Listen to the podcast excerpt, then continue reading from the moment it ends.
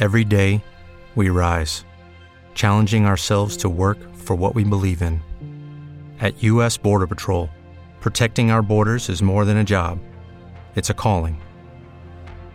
Agents answer the call, working together to keep our country and communities safe. If you're ready for a new mission, join U.S. Border Patrol and go beyond. Learn more at cbp.gov/careers. Hello and welcome to episode 114 of the UK True Crime Weekly podcast. I'm Adam. Thank you so much for joining me today as we look at a story of youthful carelessness, drugs, violence, murder, and a strange Italian love song translation. But before we begin, another huge thank you to all my wonderful supporters on Patreon, but especially this week's new members who have joined our exclusive club. That's Jackie Eames, Claire Ritchie, Clarice Milan, Kira666 Etherfan, Hannah Halligan, and Stephen Nigel Rothery. Thank you all so much for your support, which keeps me producing this podcast every week. Let's quickly set some context for the year in which the main event in the story occurred. Topping the UK music charts on the 2nd of November 2008 was Girls Aloud with The Promise, Keeping Pink with So What from the top spot. In the US, it was T.I. with Whatever You Like. And in the Australian album charts, it was ACDC topping the charts with Black Ice, displacing the masters of predictability, the Kings of Leon, with Written and Played in the Dark. Ah, sorry, I misread my note. The album was called Only by the Night. In the news this month, on the 4th of November, Barack Obama became the first African American to be elected President of the United States defeating Republican candidate John McCain. As the economic picture worsened, the Eurozone slipped into recession for the first time since its creation in 1999, along with Japan. In sport, Patrick Roy's number 33 jersey was retired by the Montreal Canadiens. And for true crime news this month, we head to India. Do you recall the terrorist attacks in Mumbai, with 10 coordinated attacks by Pakistan based terrorists killing 164 and injuring more than 250 people. Oh, I remember watching that. Terrifying to see.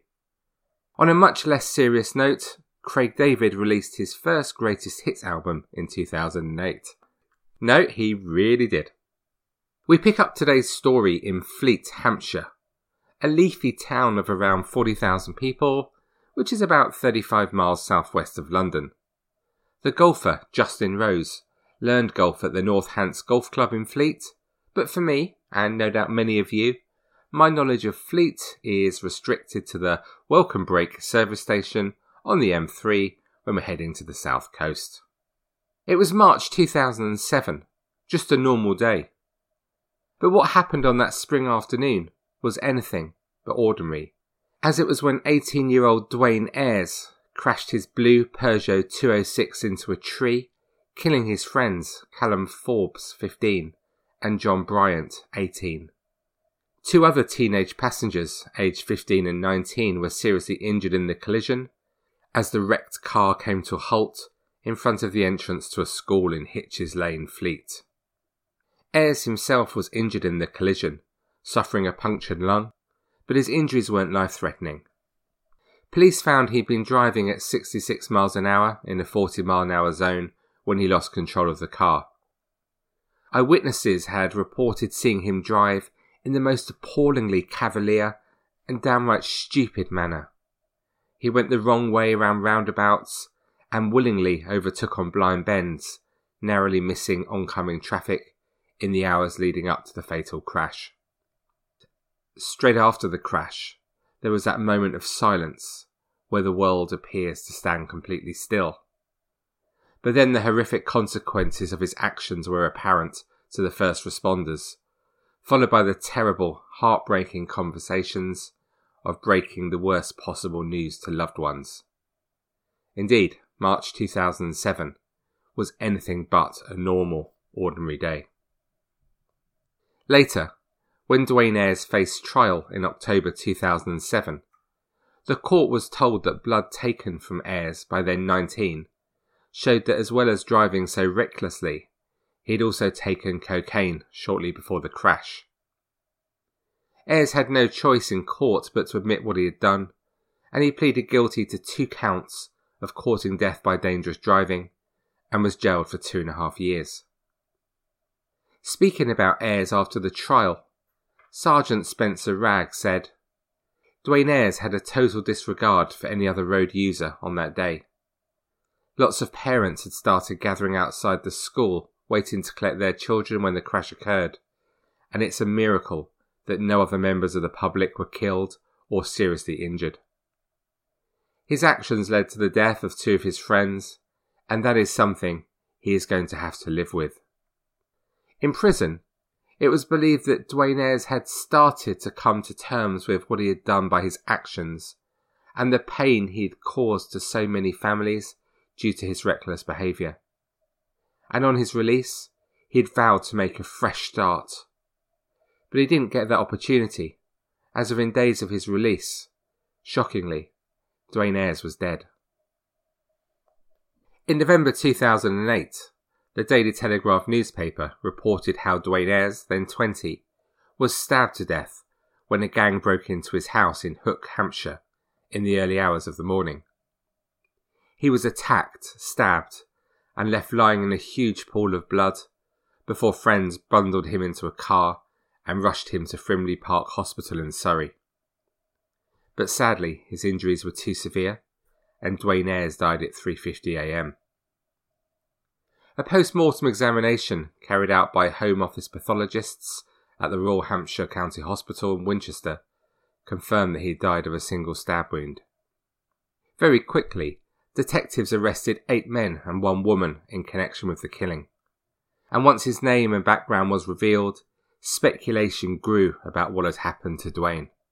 One neighbour, who asked not to be named, said, About two weeks ago, there was another incident at the same house when the door was kicked in. It sounds as if someone was looking for Dwayne to settle a score, possibly over the deaths of the two boys. He'd only just come out of prison after serving his sentence for causing death by dangerous driving, and now this has happened. Another neighbour said that Dwayne was believed to have been staying at the house where he was killed, though he lived a bit further away near Fleet. I don't know whether he was staying there in the hope that no one would find him after coming out of prison, but it seems likely. I've been told that this gang just arrived in the street in the early hours of today, stormed into the house, and stabbed Dwayne to death, he added. Another man who asked not to be named said, About two weeks ago, there was another incident when the door was kicked in. It sounds as if someone was looking for Dwayne to settle a score. Locals were clear on what had happened to Dwayne Ayres, but detectives refused to be drawn on what exactly had occurred. Detective Chief Inspector Colin Matthews, the senior investigating officer, said, A number of lines of inquiry are being investigated at this stage. We will not be drawn on the specifics behind the motives of this attack, particularly as a number of people are in custody. He confirmed that of those people held, Six have been arrested on suspicion of murder, and three others on suspicion of aggravated burglary, and they were currently being held at police stations across Hampshire. Whatever your view on the decisions he had taken during his short life, the family and friends of Dwayne Ayres were devastated that Dwayne looks like he'd been killed in a revenge attack and spoke of their loss of their lovely caring son. In a statement released through police, his family said he would be missed by his partner Emily and 18 month old son Richard. They said, Dwayne was a lovely, caring son to Vanessa and will be greatly missed by all those who knew him for what he was and will always be remembered for. He had just started to live his new life with his love Emily and their son Richard. The family and the large extended family of relatives and friends will miss Dwayne and we would ask everyone to respect their privacy at this time of tragedy. A card on flowers left by his mum outside the house where he died read, Dwayne, I don't know what I'm going to do without you. You are always my sanity and strength. I love you so much always. A second card said, A light has been taken from our lives. No farewell words were spoken in our hearts. Memories of you live on. From Granny and Grandad, Auntie Helen and Dave. And the mum of one of the teenagers who died in the car crash caused by Ayres, 15 year old Callum Forbes, also spoke of how his premature death was a tragedy. She said, I'm really saddened and shocked to hear the news about Dwayne. I do know that he was trying to rebuild his life and support his young family. My heart goes out to all his family and friends at this time.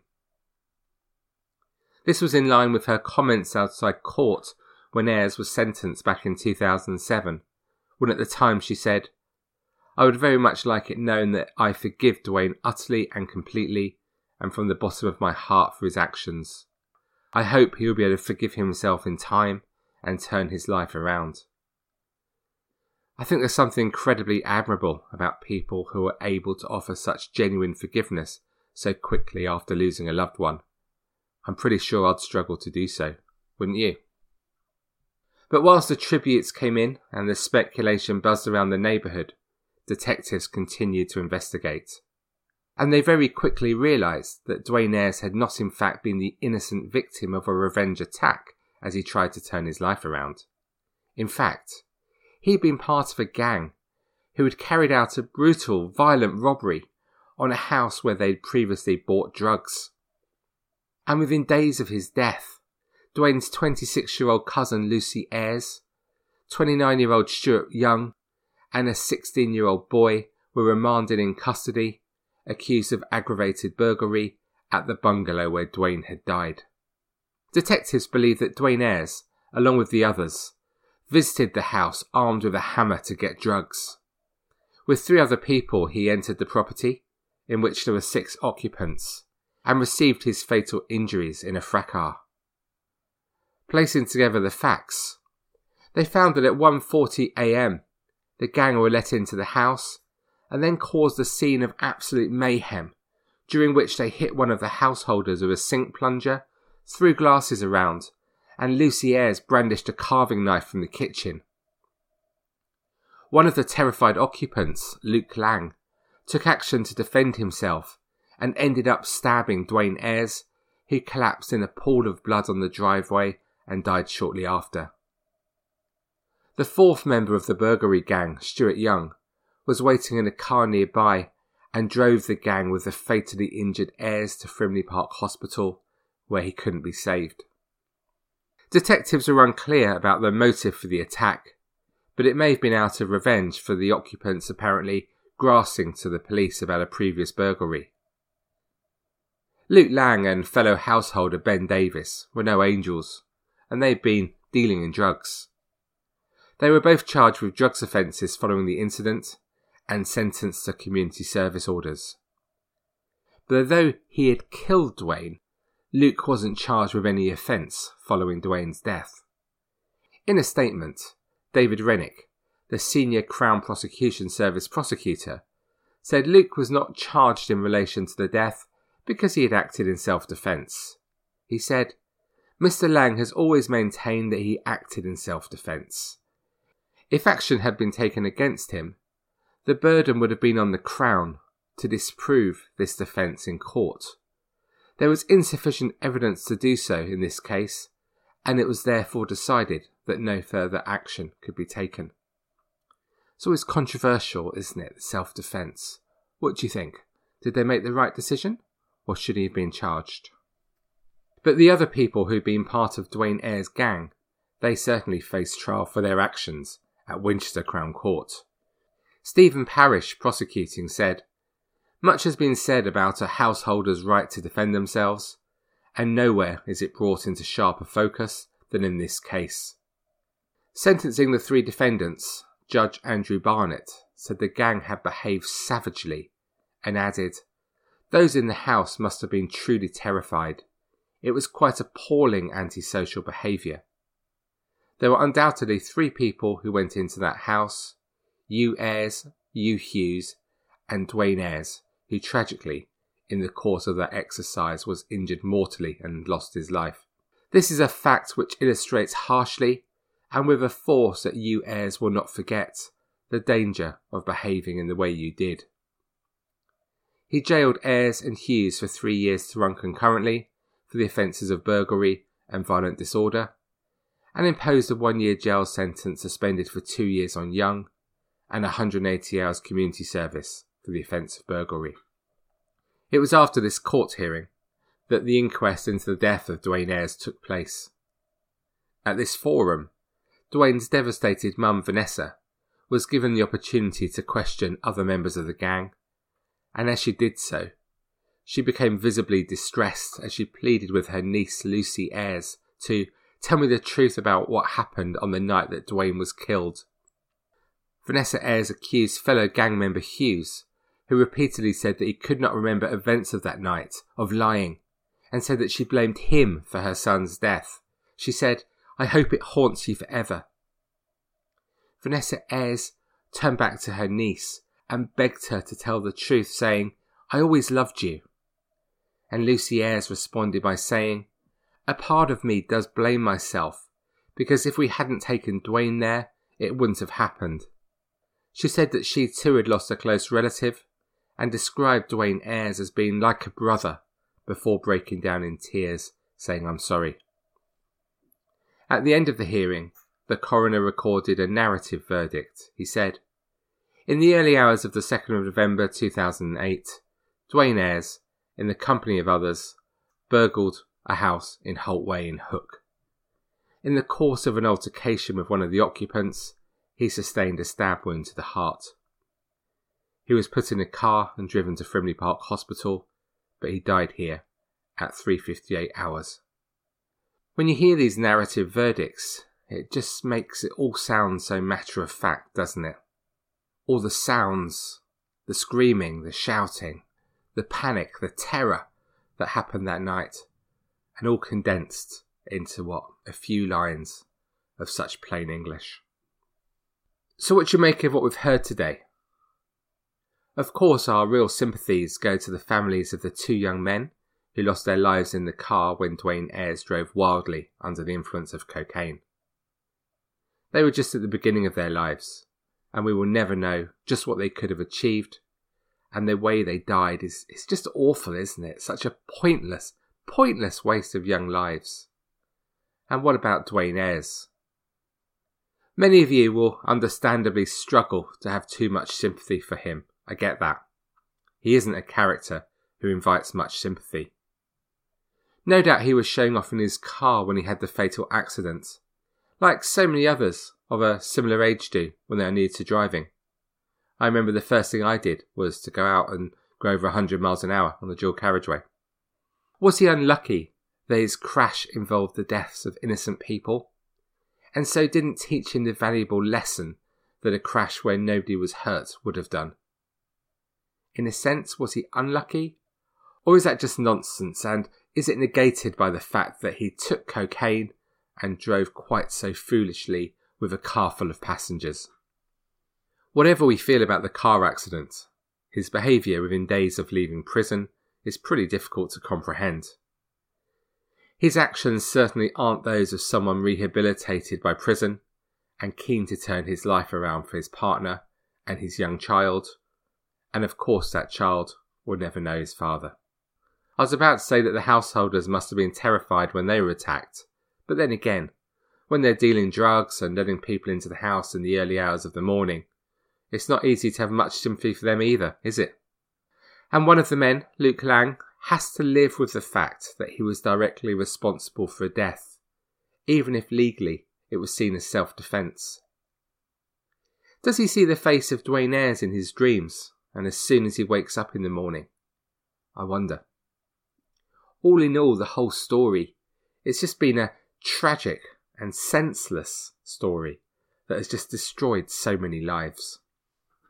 Thank you for listening to this episode of the UK True Crime Weekly podcast. To discuss the many controversial facets of this case or any other aspect of UK true crime, please head to our Facebook group where you can join almost 2,000 of us. It's fun, it's interesting, I certainly learn a lot. Please come along and say hi. To support the show and keep me producing this weekly podcast, please head to patreon.com slash uktruecrime where you can access 24 full-length episodes as well as other exclusive content. So, in the words of the Bocelli song, it is time to say goodbye. indulge me here, okay? But the lyrics translate into English as follows Time to say goodbye to countries I never saw and shared with you. Now, yes, I shall experience them. I'll go with you. Go on ships across seas, which I know, no, no, don't exist anymore. It's time to say goodbye. Yep. Essentially, they're saying goodbye to countries they never saw or shared with each other, but but now they are in fact going to go to these countries, except they're travelling there on ships which don't exist anymore. So it's time to say goodbye again. Wow. And you thought some of my stories were muddled. Confusing, huh? Well, on that bombshell, until we speak next week, it's cheerio from me. And remember, always be kind as we are all fighting our own battles daily. But most importantly, stay classy.